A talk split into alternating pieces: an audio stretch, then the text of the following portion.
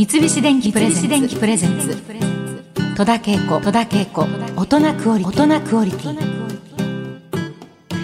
それでは先週に続いての素敵なゲストをご紹介いたしましょう。ショパン国際ピアノコンクールで51年ぶりに2位という快挙に輝かれたピアニスト反田恭平さんです。よろしくお願いします。よろしくお願いします。今週はですね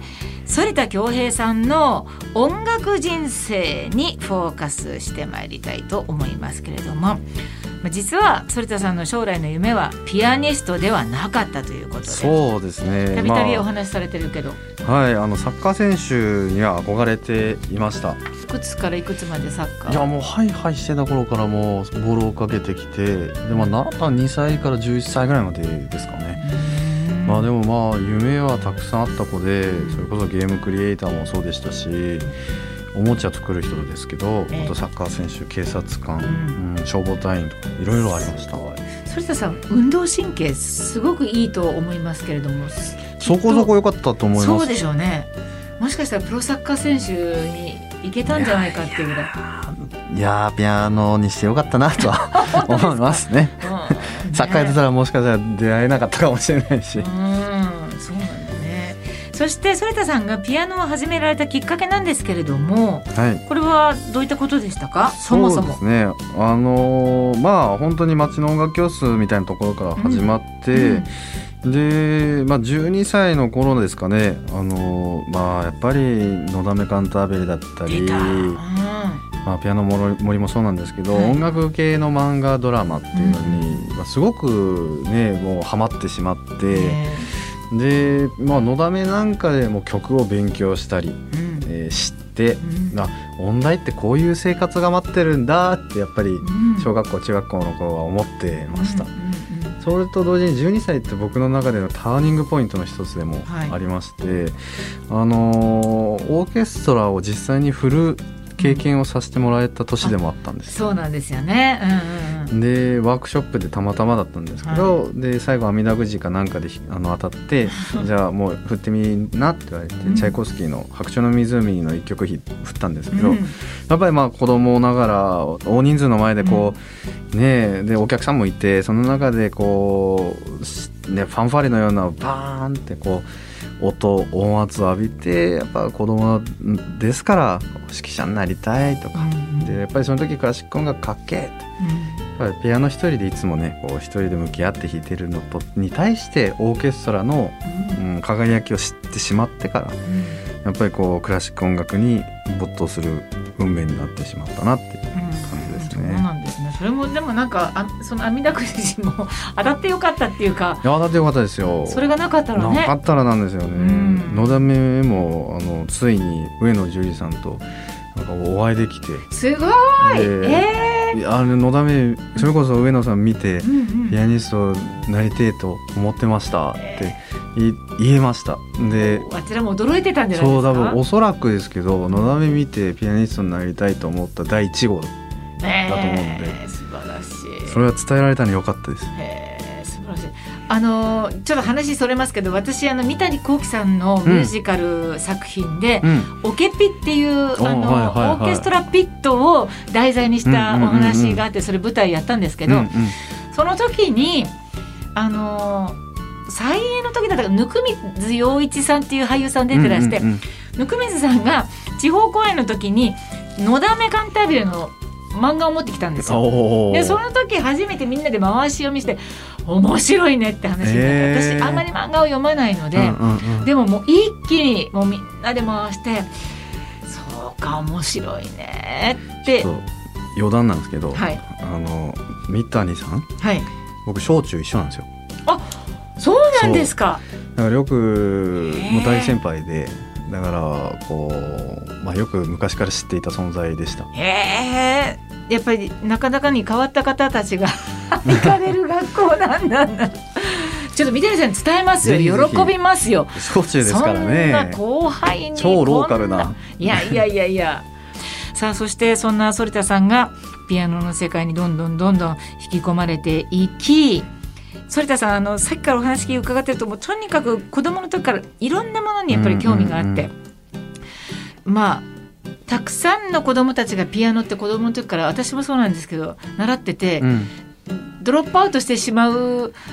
人もすごいたくさんいるじゃないですか、その原因は何だと思いますか？うん。続かないという。これは多分先生がっていうわけじゃないんですけど、うんうん、でもその楽しさをモチベーションがね、そう伝えられなかったっていうのはあるんじゃないでしょうか、ね、やっぱりこううまくしたいっていうことを最優先にして、うん、教えてしまうと子供って何のために弾いてるんだろうってなると思うんですようんね。うん確かに、で僕もよくいつも考えます。何の誰のために何のために弾くんだろうって。うんだけど自分で今は答えを毎回見つけることができるしうん。で当時昔習ってた時はとにかく楽しかった。うんで好きなように弾いて好きなように好きな作品を持っていくと先生に褒められてた。え。だから僕はピアノをやめたくてもやめられなかったっていう。えまああの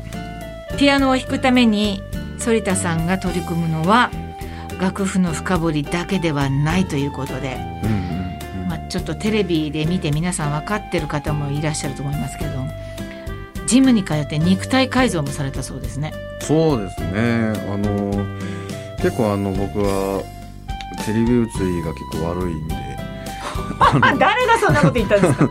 あのよく言われるんですけどうん。あの結構実は筋肉質なんですよ。いや私ねちょっとあのちょっと古いあのああアルバムですか？やつ持ってるんですけどこれもう私本当ジャケ買いしたっていう感じでこれかっこいいじゃないですか、はいラフマニノフ2番のそう。でこれ T シャツではいはい、薄い感じの、うん、ユニクロユニクロ。そう。でもこれも結構筋肉質だなと思って、うんうんうん。腕もそうですね。でも今よりあのちょっとでもスマートじゃないですか？10キロちょいぐらいまだこれの時より。痩せてるでしょ、うんうんうん。そうですよね。いやだけど腕のこの筋のところとか力いるんだなピアノ弾くのはって思って買ったラフマニノフのスペルが書けない私がこれを買ったんですけれども。まあだからねあのその肉体改造しなきゃいけないってやっぱりそ思われたんのですよね。それこそこの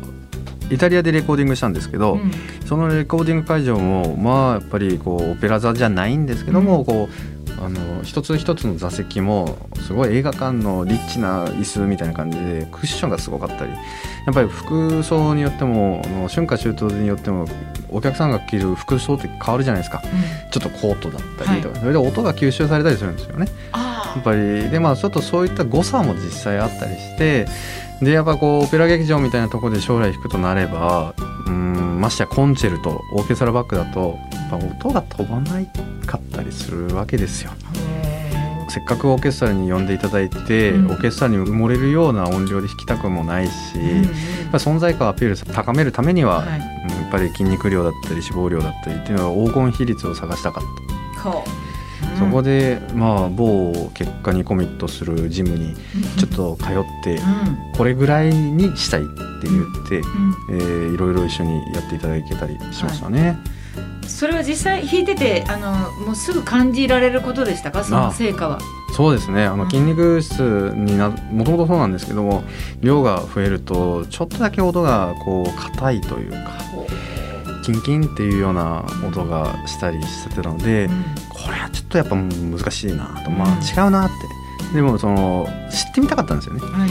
筋肉量があの圧倒的に増えるとどういう音が出るのか。うん。でそれからあのショパンコンクールも1年後に控えていたのでえ少しずつ少しずつお筋トレをやめていって、うん。あの落としていくっていう作業をします調整したんですね。背筋とかうん体幹じゃないですけど、えこう結構前かがみになって弾いたりはい。ピアノを覆いかぶさるように演奏したり、まあ、バタフライみたいな筋肉を使ったりするんですよね。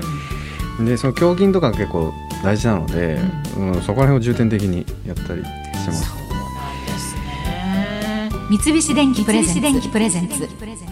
戸田恵子大人クオリティ大人クオリティ